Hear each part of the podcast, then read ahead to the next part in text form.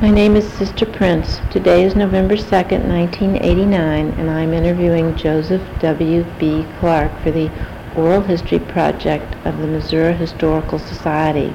Joseph Clark has been actively involved in the civil rights struggle in St. Louis and was president of the NAACP in the late 60s. He has served as an alderman in the 4th Ward, director of, of welfare, and director of public safety for the city of St. Louis. Mm, Mr. Clark, would you tell me when you were born and were you born in St. Louis? Yeah, born in St. Louis, October the 30th, 1915. 1915. Okay. Could you tell me something about your early life? Who was in your family? Oh, well, I had a sister and a mother and father and a number of cousins and aunts and uncles. That's the extent of my family. Where did you live? I was born at 1718 Goode Avenue. It's now uh, Annie Malone Drive, but I was born 1718 Goode Avenue. Mm-hmm. And where did you go to school? I went to Sumner High School. I went to Simmons Elementary School, then to Sumner High School. I graduated in 1934. I did not return to school until about 74, and I went uh, enrolled in Stephens College, and I received my BA degree in 1978 from Stephens College. Good for you. Um, what motivated you to go back to school? Well, I, I didn't have any idea that it was going to help me get a better job or anything because at that time I was director of public safety and uh, at that, my age I never hoped to use the degree to uh, in- increase my earning power as many people go back to school to do that. But what I wanted to do was to get a more liberal perspective on life. And I was encouraged to take a liberal arts uh, curriculum, and I uh, specialized in urban affairs. And I uh, had been brought up in a type of environment that could make you very hostile toward white people. Because of the way they treated blacks, I had done extensive study in what had happened to blacks in America. And uh, I, in my course at Stephens, I did a lot of research on what was referred to then as the black experience, which was horrible. And I had also uh, had long conversations with my grandfather, who was a slave. And he described many of the horrible things that white men did to blacks, particularly black women, and what they did to many of them when they were pregnant. And uh, with that kind of background, uh, you, uh, and then I got involved in the civil rights movement, which uh, really uh, caused me to end up at one point in time with a very narrow view of this hostile white man who's not only hostile toward black, but he's hostile toward his own women. And uh, I am in the process now of doing a lot of research on how to survive in this white man's world. Because I have survived despite all the hostility, despite all the uh, setbacks and all the things that uh, black kids would like to do, we were denied the opportunity. We could go to Forest Park, but we couldn't go across Oakland to Forest Park Highlands. And this uh, had led me uh, for, I'd say, a large degree to look at this white man as something that one day God's going to take care of him. And many of us blacks uh, sort of now smile when we say it because uh, we are now getting so close to this white man that whatever God does to him is liable to spill over on us because we are integrated and we are doing this and we are doing that. And that is what uh, led me in a large degree to seek a more liberal perspective, to uh, end up in heated discussions with uh, many people, and then say, well, that's okay, that's your view. This is my view. Like I have been in, I belong to a dialogue group. I belong to two dialogue groups, and one that uh, uh, we have real problems with is the one that meets at Jewish Hospital. Because there are many of us blacks today still don't understand the Jews' opposition to affirmative action. And they're insisting on confusing the issue of quotas. Quotas were used to deny Jews enrollment, participation. The quotas that we are asking for are to provide opportunities. And we don't believe that the Jews, as intelligent as they are, are not purposely making that misrepresentation to themselves. I've been in lengthy discussions with men who head the, the American Jewish Committee, who came here one time and talked to us Came to the hospital. came to the hospital. Uh, they invi- he was in town for me. I don't remember his name. He was in town, and uh, we uh, uh, had him as one of our guest speakers because he happened to be. We, meet on Thursday morning, so he's in town. So they invited him, and uh, he was defending the Jews' position, and we gave him hell. Even some of the Jews. See, there were some Jews in that meeting. Explain to me, excuse me, explain to me the position. I understand what you're saying about the quotas being put on Jews and that for you, a quota would be a step ahead Right. to get in to whatever you Right. want to. Right. What are they saying, that there shouldn't be The- the- the- quotas? Yeah, it should not be quotas. That, that- Well, how, how do they Well- explain that you should get your foot in the door? well, you see, their idea is, and I just talked to Neil Goldstein uh, about, about three weeks ago, and we had a very repeated argument as we opened up our season. Uh, we would say, what are we going to talk about this year? And uh, a number of the blacks raised the question of the Jewish position in terms of providing opportunities for blacks.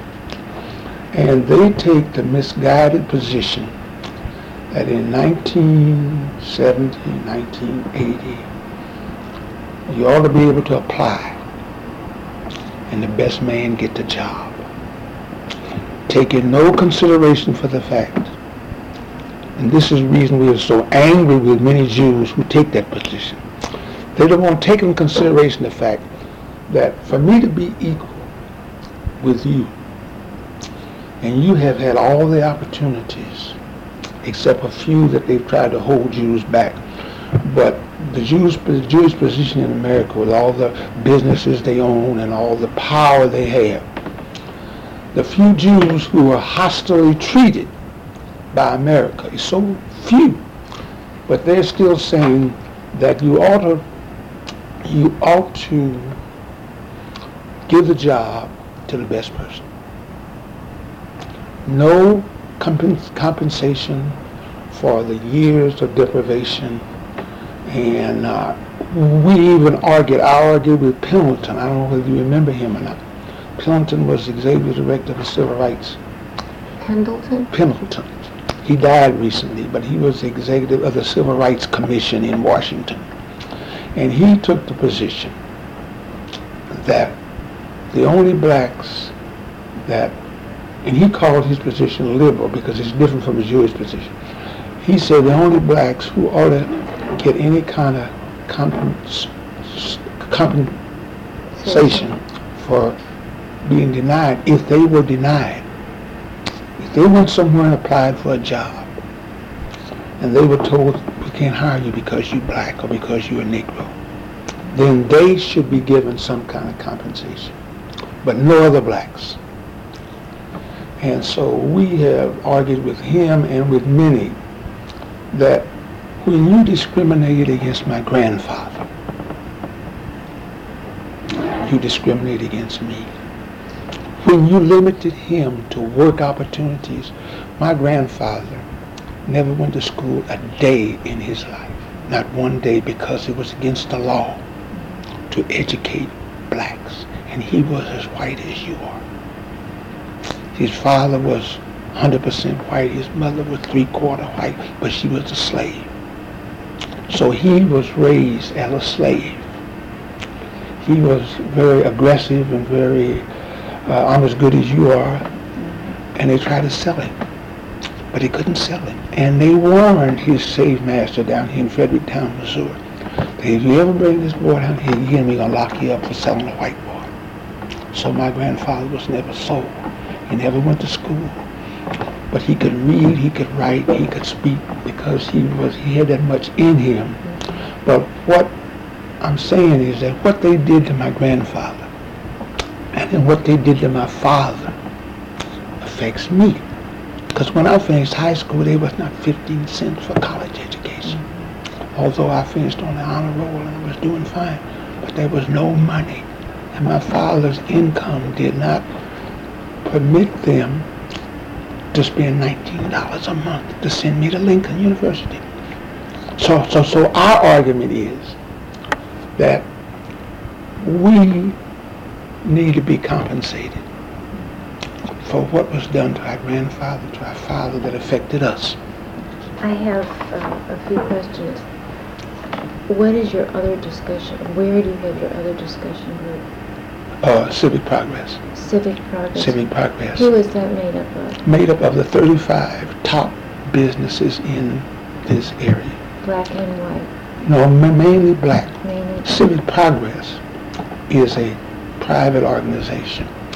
They, some time ago, I have a friend of mine. Excuse me, you're going to have to give me another hour after today, because if we're going to talk about this, we're not getting my agenda, and I'd like to talk about it. Well, I, I, you know, you asked me I why did I asked you go why back you to took the school. course. Why I went back to school. 20 minutes later. So th- that's, that's, but, but as a friend of mine, Al Fleishman, who's a very dear friend of mine, does not share any of these Jewish views at all. And uh, he uh, was a public relations man for Civic Progress, which is a group made up of 35 Anheuser-Busch's, Emerson Electric, Monsanto, Mellon, Crockton, all them big companies, 35 of them, only 35. So it's black and white. No, no, it's No. all black. Oh, it's all black. But there there are no major black corporations. So these are major people in black, in, in white corporations. No, they, they're just CEOs of major corporations. CEOs are major people. Yeah, of major corporations. It so happens that the major corporations are all dominated by white males, and Civic Progress is made up of 35 white men, no white women.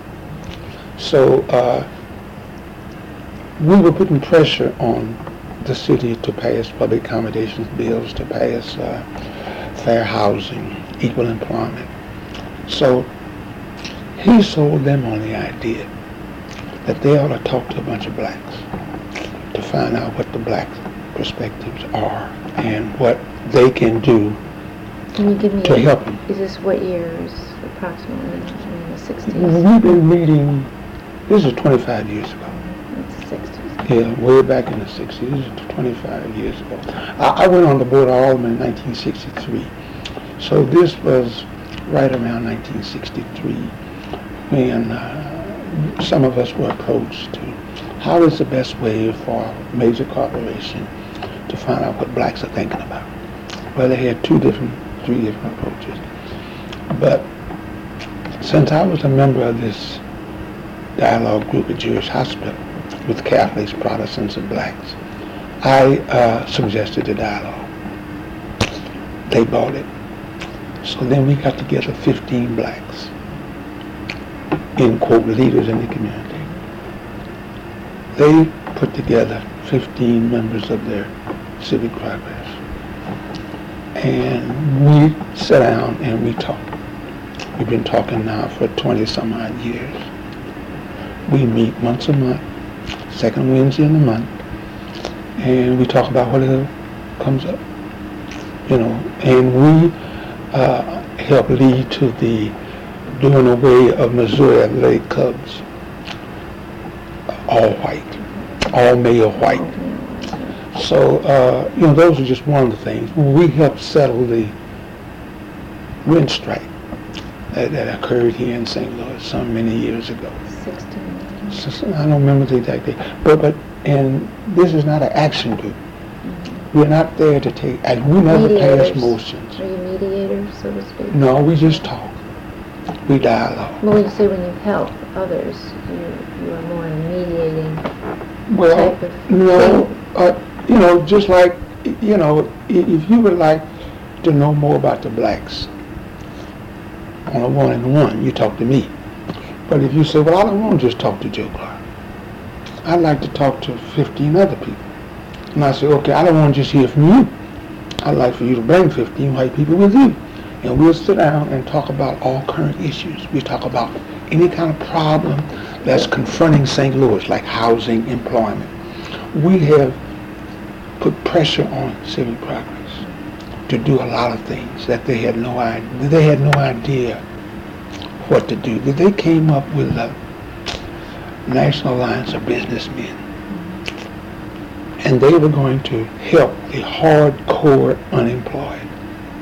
The hardcore unemployed. We had to explain to them that they have they had created this hardcore because a black man could go into their employment office, talk to their employment representative, and he would interview them but never hire them. But now they were getting ready to go into this hardcore thing where they were going to take blacks and bring them into the mix. So I said, you created this hardcore.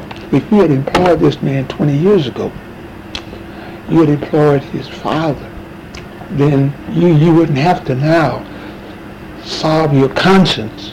And that's what a lot of white people try to do now is, uh, I, I, I, I didn't do anything, but, but there's a guilt on me because I'm white, but I didn't lynch anybody.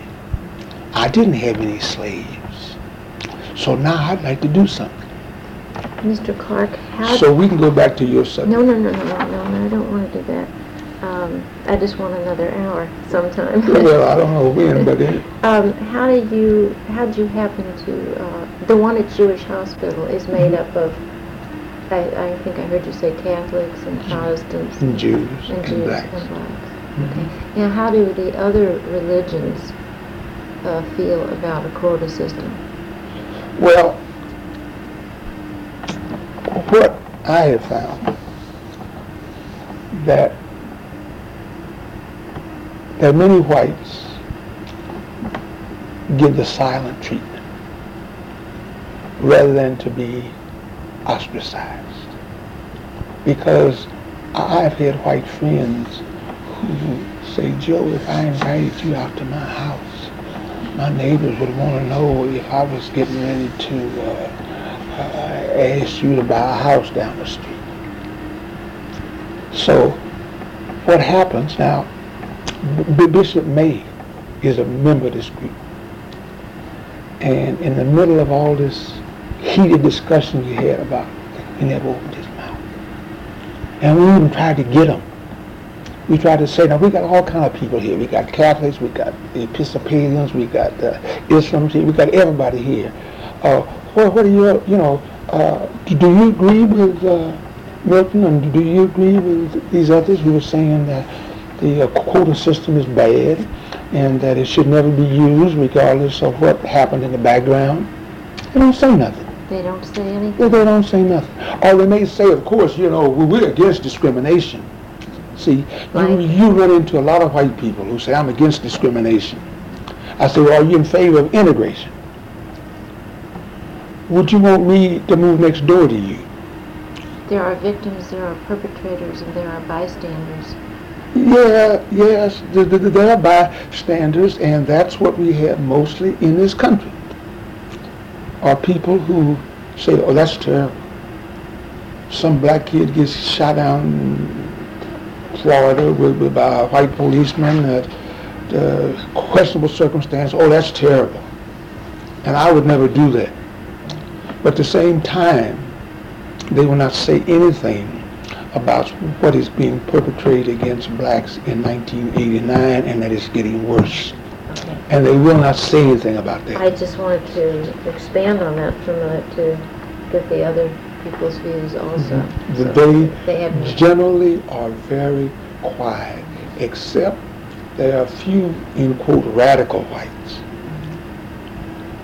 ultra-liberal whites, who will speak up and catch hell. You know, they, they will speak up and they'll be called nigger lovers. And they, you know, so the average white person, and I don't blame them, they just want to get up in the morning, wash their face, take a bath, eat breakfast, go to work, come back home, cut the grass, sit down. They don't want somebody knocking on the door or somebody, you know, the, these people out in Bridgeton right now, th- th- that, that's a real exasperating experience for them to be trying to keep the airport from doing something out there. But that's not what they prefer doing every evening. they don't want to come home and, and end up going to a meeting to have somebody explain that we're going to take your house. Like I heard a poor little man the other day saying, yeah, they, they're going to buy our houses, but I have to move now. I want to sell my house now.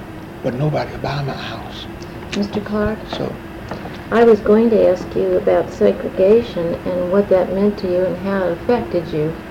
Well, I I- think we've just I, I think I have done- discussed explained that. that. yeah, I, I've explained that uh, But to you. But absolutely. But what um, what what was happening in your home? Nothing. Had a beautiful home. Had a beautiful mother, hardworking father, but uh, it was very.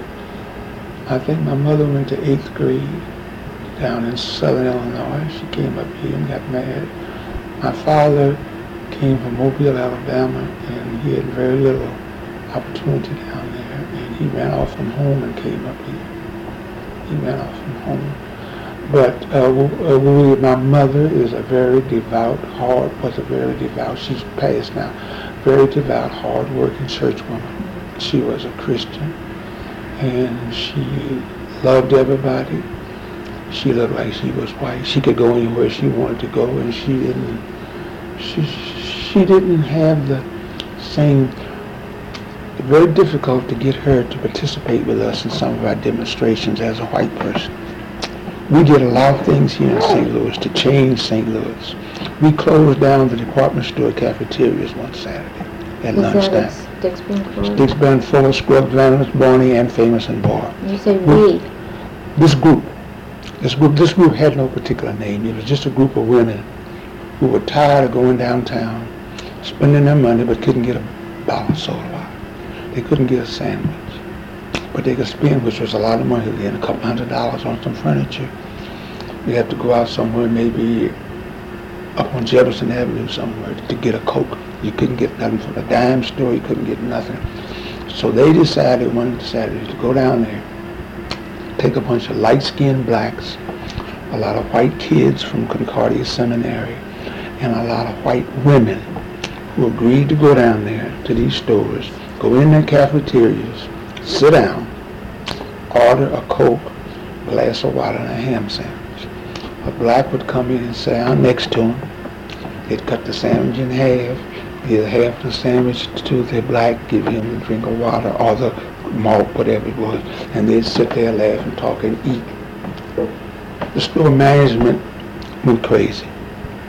So they closed up one cafeteria. Then we'd all go from that cafeteria to another And you were cafeteria. in part of this? You Yeah, were- I, I I was there, but I, I was not a woman, so I didn't No, were you, what, participate. what age were you then? Oh, I guess uh, 35, Oh, 40. And uh, we uh, and we had the kids from Concordia Seminary outside passing out leaflets saying that this cafeteria will not serve Negroes. Uh, they'll take their money, and these kids from Concordia Seminary came down here and they picketed outside until we closed that store. We closed that and we went over to the next one. We did the same thing. By 2 o'clock, all three department stores were closed, the cafeteria. The blacks who worked there said they threw away bushels of food that they couldn't save the next Monday that they had planned for lunch. They just closed up. That was St. Louis. Rather than to say, hey, let's sit down and talk about this. So finally, some people got into it. And they talked, and the department stores at that time was a lot of money. Brought a public relations man, Bernays from New York here. Bernays? Mm-hmm. Gave him $10,000 to tell him what to do. This is still sticks? All of them. All of. I mean, they're going together to bring him here to find out what to do because this is a this is not good for St. Louis. You know, some of them are thinking that, but they don't know what to do except just open them up. So that's what he told them to do. He said, "Don't make any public announcement. Don't make any public announcement that as of such and such a date." And so for that thousand dollars, he told them just when any, any black comes in, just serve. That's the only thing you can do at this point. You don't need a public announcement that we have been a bunch of bastards, but now we're going to be good guys. Just do it. Very little bit was ever said. There was one little article in one of the papers, I don't know whether it was the Star or the Post, that said that uh.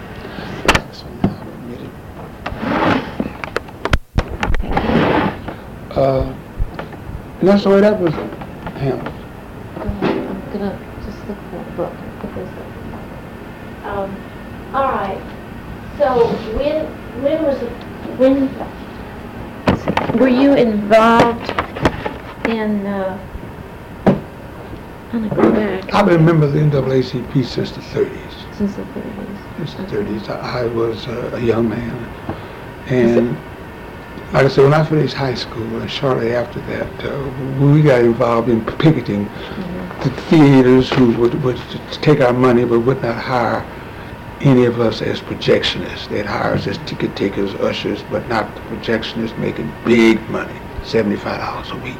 Ticket takers making 15 and 20 but they wouldn't hire us. So we picketed the theaters, we closed them up, and we, and then that got the attention of the adults in the community.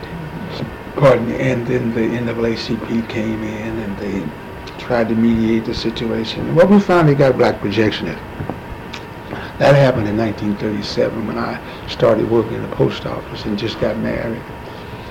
And the postmaster, assistant postmaster called me in and told me that, do you know what you're doing down there is a possibility that uh, you could get in trouble and you could. I said, listen, his name was Patrick Walsh. I said, Mr. Walsh, I'm working for the post office now, making 65 cents an hour. I work three and four hours a day, sometimes five hours. And if what I'm doing down there is going to affect his job, you can have it. He's on no He's on I'm not, I'm not taking your job or anything, but I'm just saying you could get arrested. And I said, well, can post office employees get arrested for protesting against evil? Well, he said, well, I guess you could. Well, he never bothered me anymore, but I'm just saying that happened early. Uh, you have done an awful lot of things. You have fought for civil rights. You've been in that struggle for, as you said, practically, I guess, all your, Well, I say at least my adult. life. yes, your adult life. And um, you have been uh, president of the NAACP and director of public safety, director of the welfare, and alderman. You've been involved in freedom of residence. Right. Right. Um, And also, we did some, uh, I, I was a member of the PIC, which is the Presbyterian Interracial Council. okay, I've got a question. Okay. I mean, I'm, lead, I'm leading up. Okay. Um, you ha- have a lot of activity that you've done. You've turned all this into trying to do something good. All the feelings that you Right. have. To make this a better place. Right. It, you could have very easily have not. Oh, easiest thing in the world. Tell me how you did that. And Well, I, I was just, uh, like I said, going back into my many stories my grandfather told me, and I, I had experienced some advances, like a big deal, and they made them take, take our pictures off the post office. I, I want to go into that in a little bit more detail, but go Yeah, ahead. but, but, but, but I'm saying that, uh, that has been my motivation all the time was that, well, see, I'm a devout Christian too. The good Lord put us here. He says there should be no difference. That there should be no respect of person. And that uh, anybody who does this, uh, they uh, would have harder getting into heaven and then putting a uh, something through the eye of a needle. That if you don't like your brother, how you gonna like me who you never seen? You know, and all these kind of things. So your motivation to do this was the church? The church was one of my strongest motivating forces, plus the fact, fair play. I never hated anybody because of what they did to us. When we would go somewhere and they wouldn't let us in, I didn't say, I ought to give me a brick and throw a brick through that. That was never my thought. I, my, my thought was that this person's got a problem. And I I was always nonviolent. I never had any violent thoughts about what I need to do is do this and do that. My thought was that this, one day it's going to be a better world. Did your grandfather give you any advice or feeling about how, No. how to go about your life besides explaining No. this background? My grandfather died in 1927. 1927, I was 12 years old. But he had talked to us about what his experiences were and Okay, great. Thank you. uh, how they would steal stuff from them And how the white people were so dumb. When they got through using flour, they would smooth it off nice and smooth. The people working in the kitchen would go in there and steal half of the flour and then leave it nice and smooth. And then they thought they, they would steal flour, they would steal sugar, they would steal whatever they could get out of the house. They would leave little things on the doorknob. So if you turn the doorknob, they'd fall off. But they'd fall off, they'd pick them up and put them back. And how they did all these things to survive. And but like I said, and, and the way he said they treated, take a pregnant black woman just beat her on her stomach until she passes out and later on dies. And, and, and you know, just, he saw that. And, uh, but he was a preacher. Although he was a very successful farmer, amassed a little fortune. But he saw, he, this is what they did as young people to get even with these whites who were mistreating the black women and mistreating their mother who worked in the kitchen. And he told us how many of the mulatto babies that they wanted to allege that a white man had had a relationship with a black woman. These mulatto babies came out the house. The black, the white women were calling the white men in there. And when they'd have a baby, they'd send the baby outside and they'd have to raise the baby. But after they got all mixed up and nobody knew whose baby was what, uh, then this is just some black woman had a baby. You know, but anyway, those are the kind of things that he uh, described to us. And that, along with my church, and along with my desire to make as much out of my life as I could and to not be, uh, let this discrimination. It took me 11 years to, to get my plumbing license. And I should have been able to get it in about four. But I, I found a old Irish white man who vouched for my training and he helped me get my license. It took me 11 years when it should have taken me. I should have been, they wouldn't let us in the union. We had to fight the union. We filed suits against the union. Uh, as president of the NAACP, we filed a suit against the fire department. When the For suit for jobs, when the suit was finally settled, I was director of public safety. I was in charge of the fire department. Oh, these white firemen got so mad. They went to the mayor and said, he's the one that did that. And the mayor said, well, that was right. He finally had to tell these white farmers, I don't want to see you no more. I've got some, I've got some questions for Okay. you. Okay, I I, got a little more time. Go ahead. well, you'll have to let me come back. Um, uh, during the sixties, during the sixties, who, who were the leaders? And were they the leaders or were they perceived as leaders in the black community? Well, I, would suggest that uh, the head of the NAACP, many of the black ministers, there was very little, in quote, leadership back in the 40s, 50s, and 60s. That there was, I mean, where are you going to lead? Where are you going to lead them? You can't get anything. You can't get them in jobs. You, you, you can't get them into, uh, and there were many blacks. For example, we fought in the post office to be able to eat anywhere in the cafeteria. We finally won that battle. We won that battle. But there were many older blacks who still wanted to sit in the back. Was this in the fifties, No, no, no, no, no. This was in the 40s. forties? This was in the early 40s. And, uh, the, the, the older blacks still wanted to Stay in the back. And they, well, you know, they were all together having fun. And, uh, but, but we fought to be able to sit anywhere in that cafeteria. And did you win? We won the fight to sit, to live any, to sit anywhere in that cafeteria.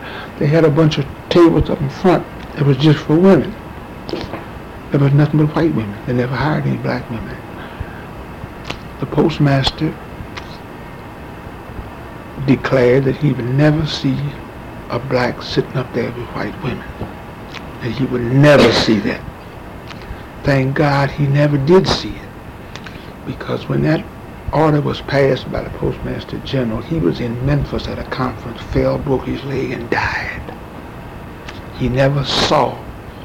When that order came out and we all moved up to the front, across that front, front row, we sit in that front row. Some of them sit in the second row. Postmaster Rufus Jackson never saw it because he died. So, you know, those were the kind of things. And no blacks got good jobs in the post office. It was just, everything was against blacks in the 30s and the 40s. Tell me um, about the story about getting peop the names, pictures off of the application. Well, the that was, office. yeah, but it was thought that, uh, you see, here's what happened in the post office. For many years, you would select one out of three. You take the three top people, well, one black, two whites, they picked a white. So, in many instances that happened. Now, there were some places where this most prejudiced white postmaster here, Rufus Jackson, declared when he become postmaster that he's going to take them off the list. Don't care what color they were. But he, he came from Mexico, Missouri, and, and he was against black. But he said anybody who ends up number one is going to be appointed first. And he went right down the line, which was different than any experience the post office employees had had in the past. One out of three. We had the same thing in the city of St. Louis, one out of three. That's the civil services way of discriminating. If somebody, you apply, somebody else applies, and, and they don't like the way you look or something, they, they, they pass you up, although you have got the, best grade. That, that was insignificant except to be among the first three. So you got them to No, take, no, I didn't. I mean, th- there was a national effort by the NAACP, by the Urban League, by a lot of people all across this country. Because, see, that happened in Washington. That didn't happen in St. Louis. Pictures were taken off of all federal applications, and they are off of there today. so it got done. Yeah, that, that, that, that was a national effort. It wasn't a St. Louis effort. It was all over this country. And every department, post offices, uh, whatever, How did, um, how did the groups, like the Urban League and ACP and CORE, and, uh, and then in the sixties you had, uh, the Black Liberators. Yeah, Black- Black Liberation. Mhm. How did that, um, in action, how, how did those Yeah. groups work together? Did they work together? No, they didn't work together. They worked for the same things. For the same things? But, but they had different, for example, one day we were in the Bell Telephone Building Mhm. talking to uh, Mr. Shockley, who was the head of the telephone company, about jobs for blacks. Percy Green was outside with a paint can spraying paint on the Bell Telephone Building. Mhm. And, and the folks in the meeting thought that we, I said, no, we had nothing, we, we, we- you know, you know, Percy Green has got his own uh, way of doing things, but we up here trying to get jobs. Well, I would say that Percy Green out there, that paint helped us.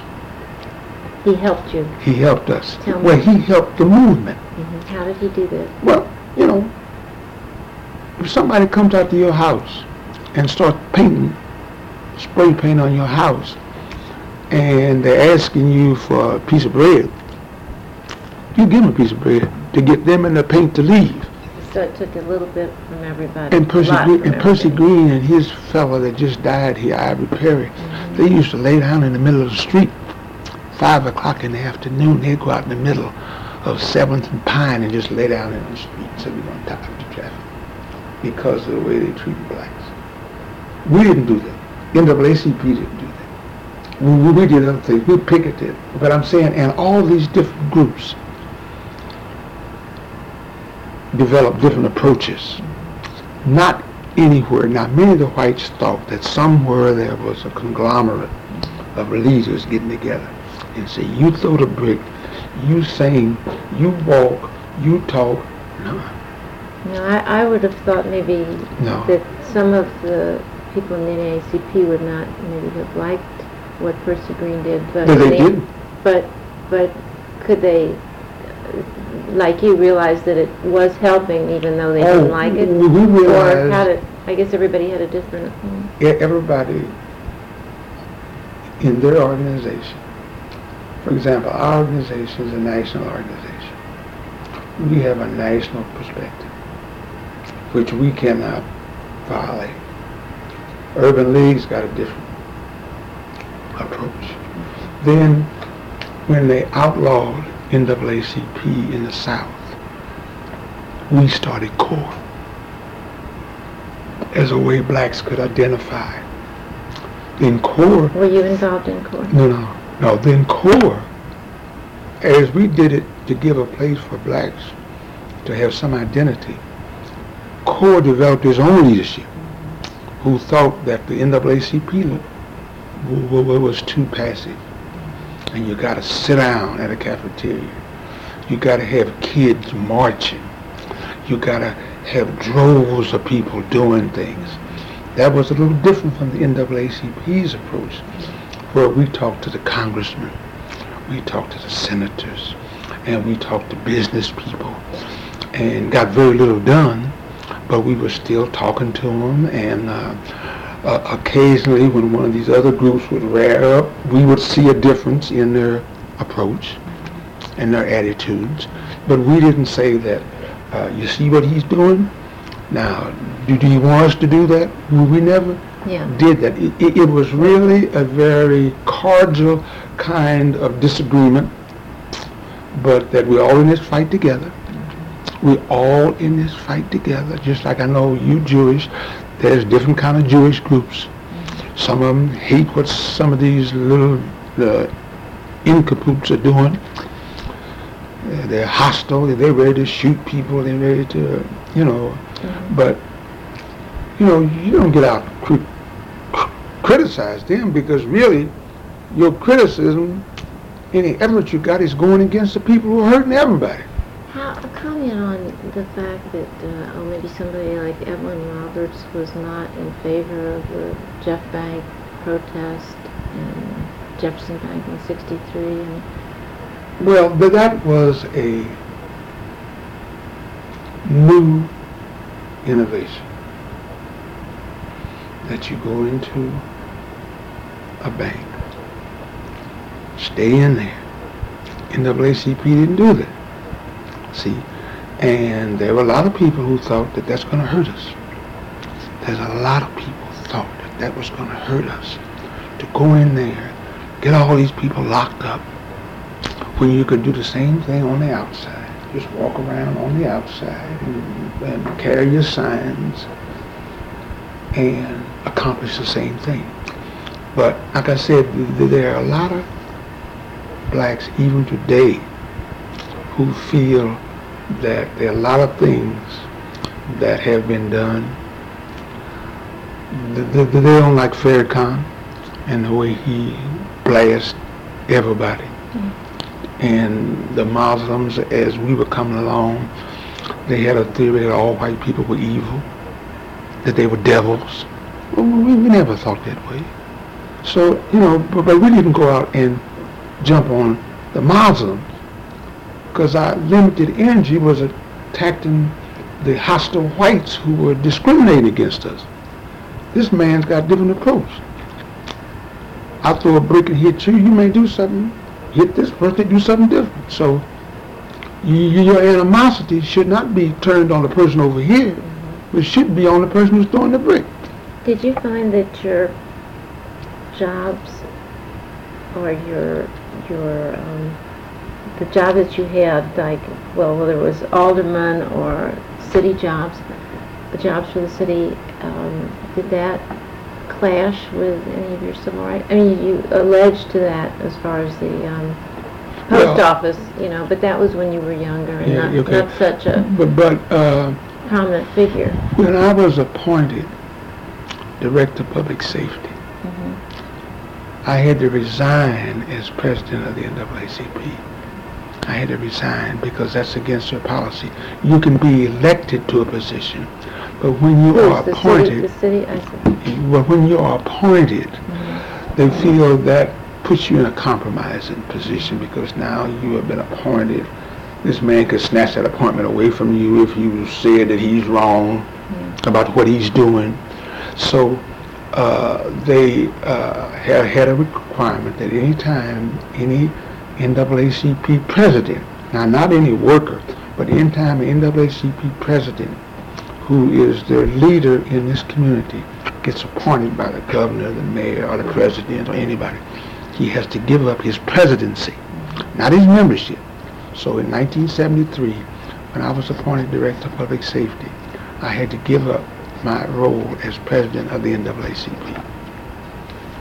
So th- that whether that's a conflict or not, they don't want it to be a conflict. Yeah. So, so that was, you got out of any conflicts by doing that? Yeah, by resigning, but I still stayed a member, still stayed active and did everything And I you could.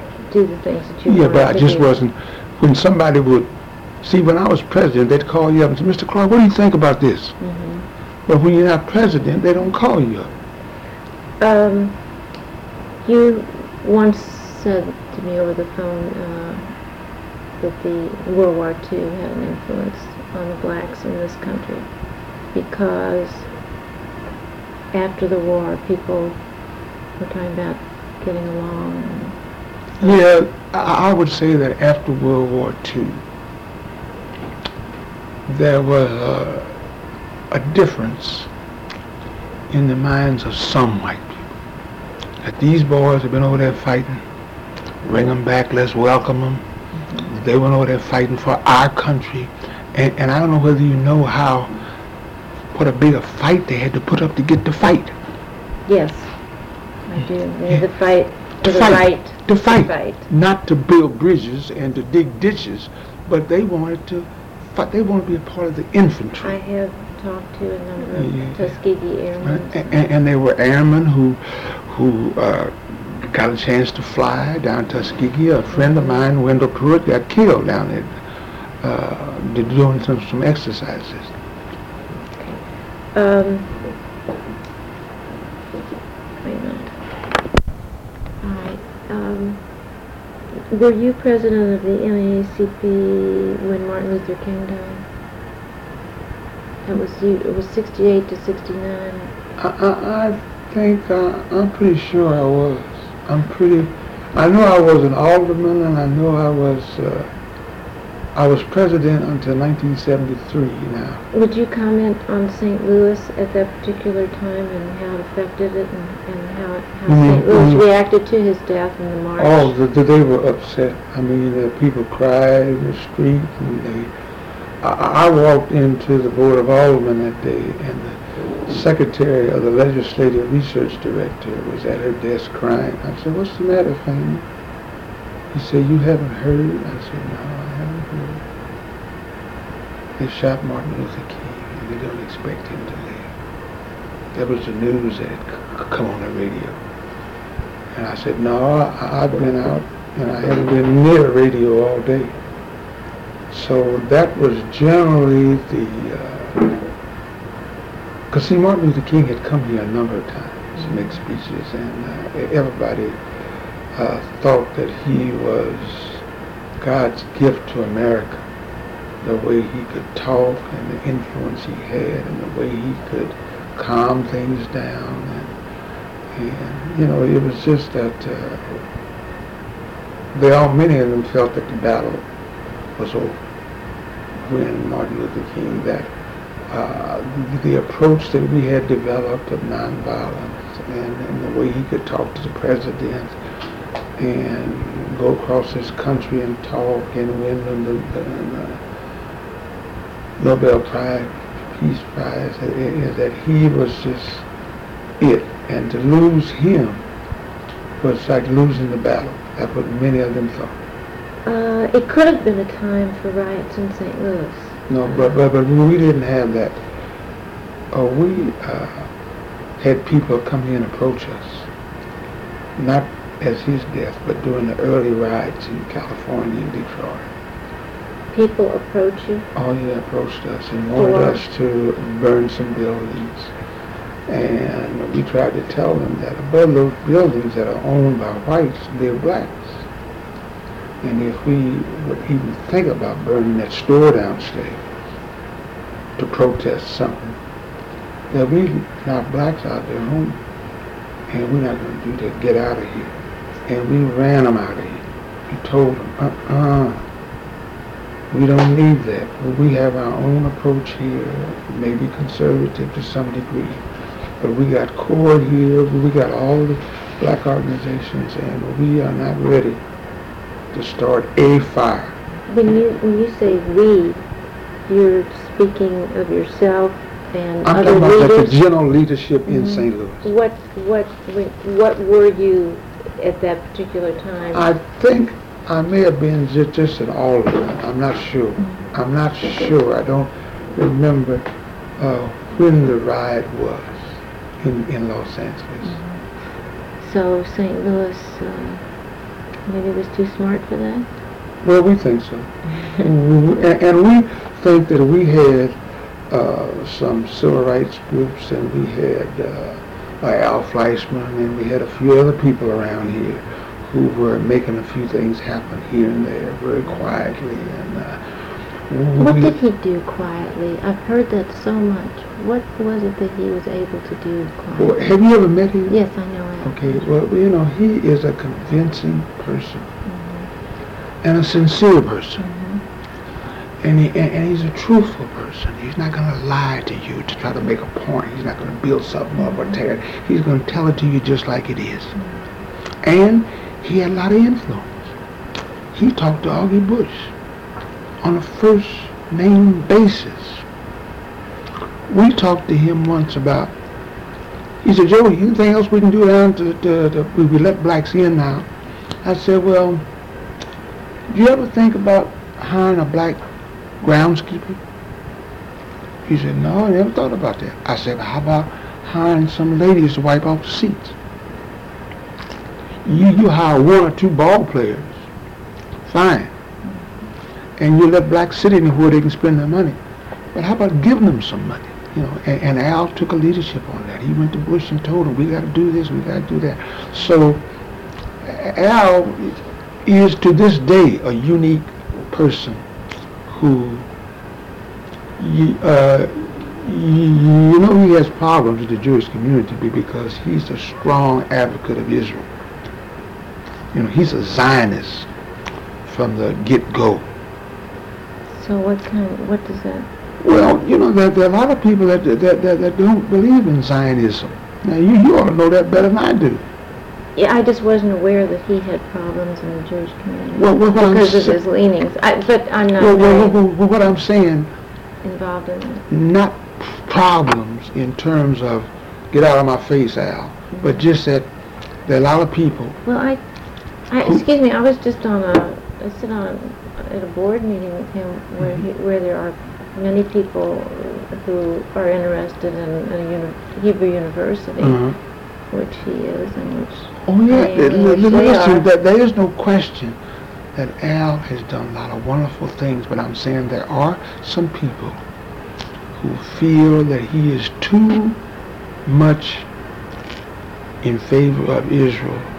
Now, for example, when Israel started some program just here recently, Al disagreed with him. Mm-hmm. And he told him that you're crazy which was a unique for Al to disagree with something going on in Israel. Mm-hmm. Because he has been such a strong supporter of Israel that this is what we need. We need Israel. They can do no wrong. Now there are a lot of people don't buy that. There are a lot of people who like you, but they're not going to say, "Well, sister can't do no wrong." But but if you I wish. yeah, but I'm saying, but if you always took the attitude that whatever I do is right, whatever you do is wrong, then you could create a problem that people will still come to you, they eat dinner with you, laugh and talk with you. But if you start pushing something too strong, they'll back up off of you and they're busy. I, I, I know you're gonna not give me a lot of time, so I wanna. No, because when this to- goes off, I'm going to... Well, no, no, no, you have to give me five more, ten more minutes. Well, you are, you are, you're being very Yeah, fair. I- I- Okay, I'm what about being, you, you ran for the, uh, uh, president of the Board of Aldermen, Yeah, and, uh, I ran twice. you ran twice. But that was a, uh, uh, I'd say that was a symbolic Mhm. kind of running. I, I was trying to say to the city of St. Louis that on this powerful body, I know you white people ain't gonna do it, but, but on this powerful body, with this community being 40 some odd percent black, there ought to be a black person helping make fiscal policy for the city of St. Louis. And, and that's what I was trying to say. I had no illusions that I was going to be elected. You're making a statement. No, Not in St. Louis, but what I was just trying to say, and many others who supported me, were, was just trying to say to this great big city that you ought to be liberal enough to agree that a black... See, at one time there was not one black citywide elected official. Not one. Because the whites wouldn't vote for him. That's the kind of town that we had here. Um, so the, uh, Director of Public Safety was been appointed. And, all right, so if we have just a few minutes left, what do you feel that you'd like to comment on that maybe where you feel you, now what are you doing now? I I am president of the Self-Help Housing Corporation. What is the self-help housing? Self-Help Housing Corporation is a not-for-profit corporation that has a two-pronged program. One is to train street, young men off the street with limited or no skills, maybe a high school education, into the building crafts, all of them, concrete finishing, bricklaying, carpentry, tuck pointing, any phase of the building. We, we, we train them. And we also have trained about 600 homeowners and tenants as to how they can fix up their own property rather than let it fall down.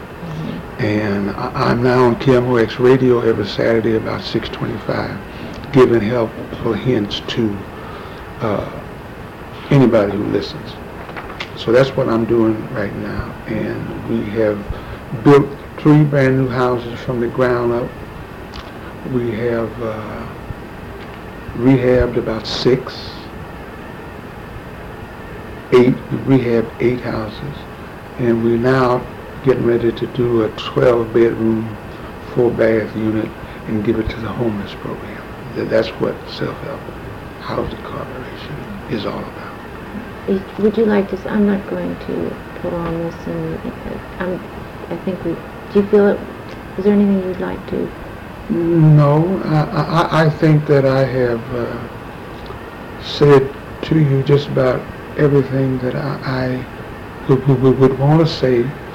Uh, I am uh, still very much concerned about America, about what's happening in America, and how it is adversely affecting everybody in this country. Uh, I noticed that we we're getting all upset because the Japanese are buying our property. Charles Osgood said this morning, well, you know, they can only buy it if we sell it. But I'm saying, if you just notice, America is getting all upset right now because not only, but the Arabs are coming in here buying things and, and, uh, because America doesn't know where this is gonna, what this is gonna lead to. That maybe someday, some of these owners of our property will say together, we are gonna run your government. We're not gonna do this. Uh, we're not gonna pay taxes to America until you do this. So I'm saying that what America has done to us, black Americans, I still say one day they're going to pay for. And I don't know how, and I'm not going to have anything to say about how they pay for it.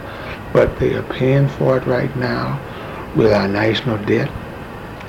It's unbelievable that we, a great big country like America, would end up with the billions of dollars of debt that we cannot pay. I got a quick question. How, what do you think of the black leadership today? The black leadership today, you may not like this, but the black leadership today is equal to the white leadership. Good. I'm glad, I'm glad you feel that way. Yeah, it's equal. Because the white leadership, they don't know where they're going. They don't know what to do. They're so upset with each other. They, they'd rather fight about abortion. They, they want to fight about the airport. And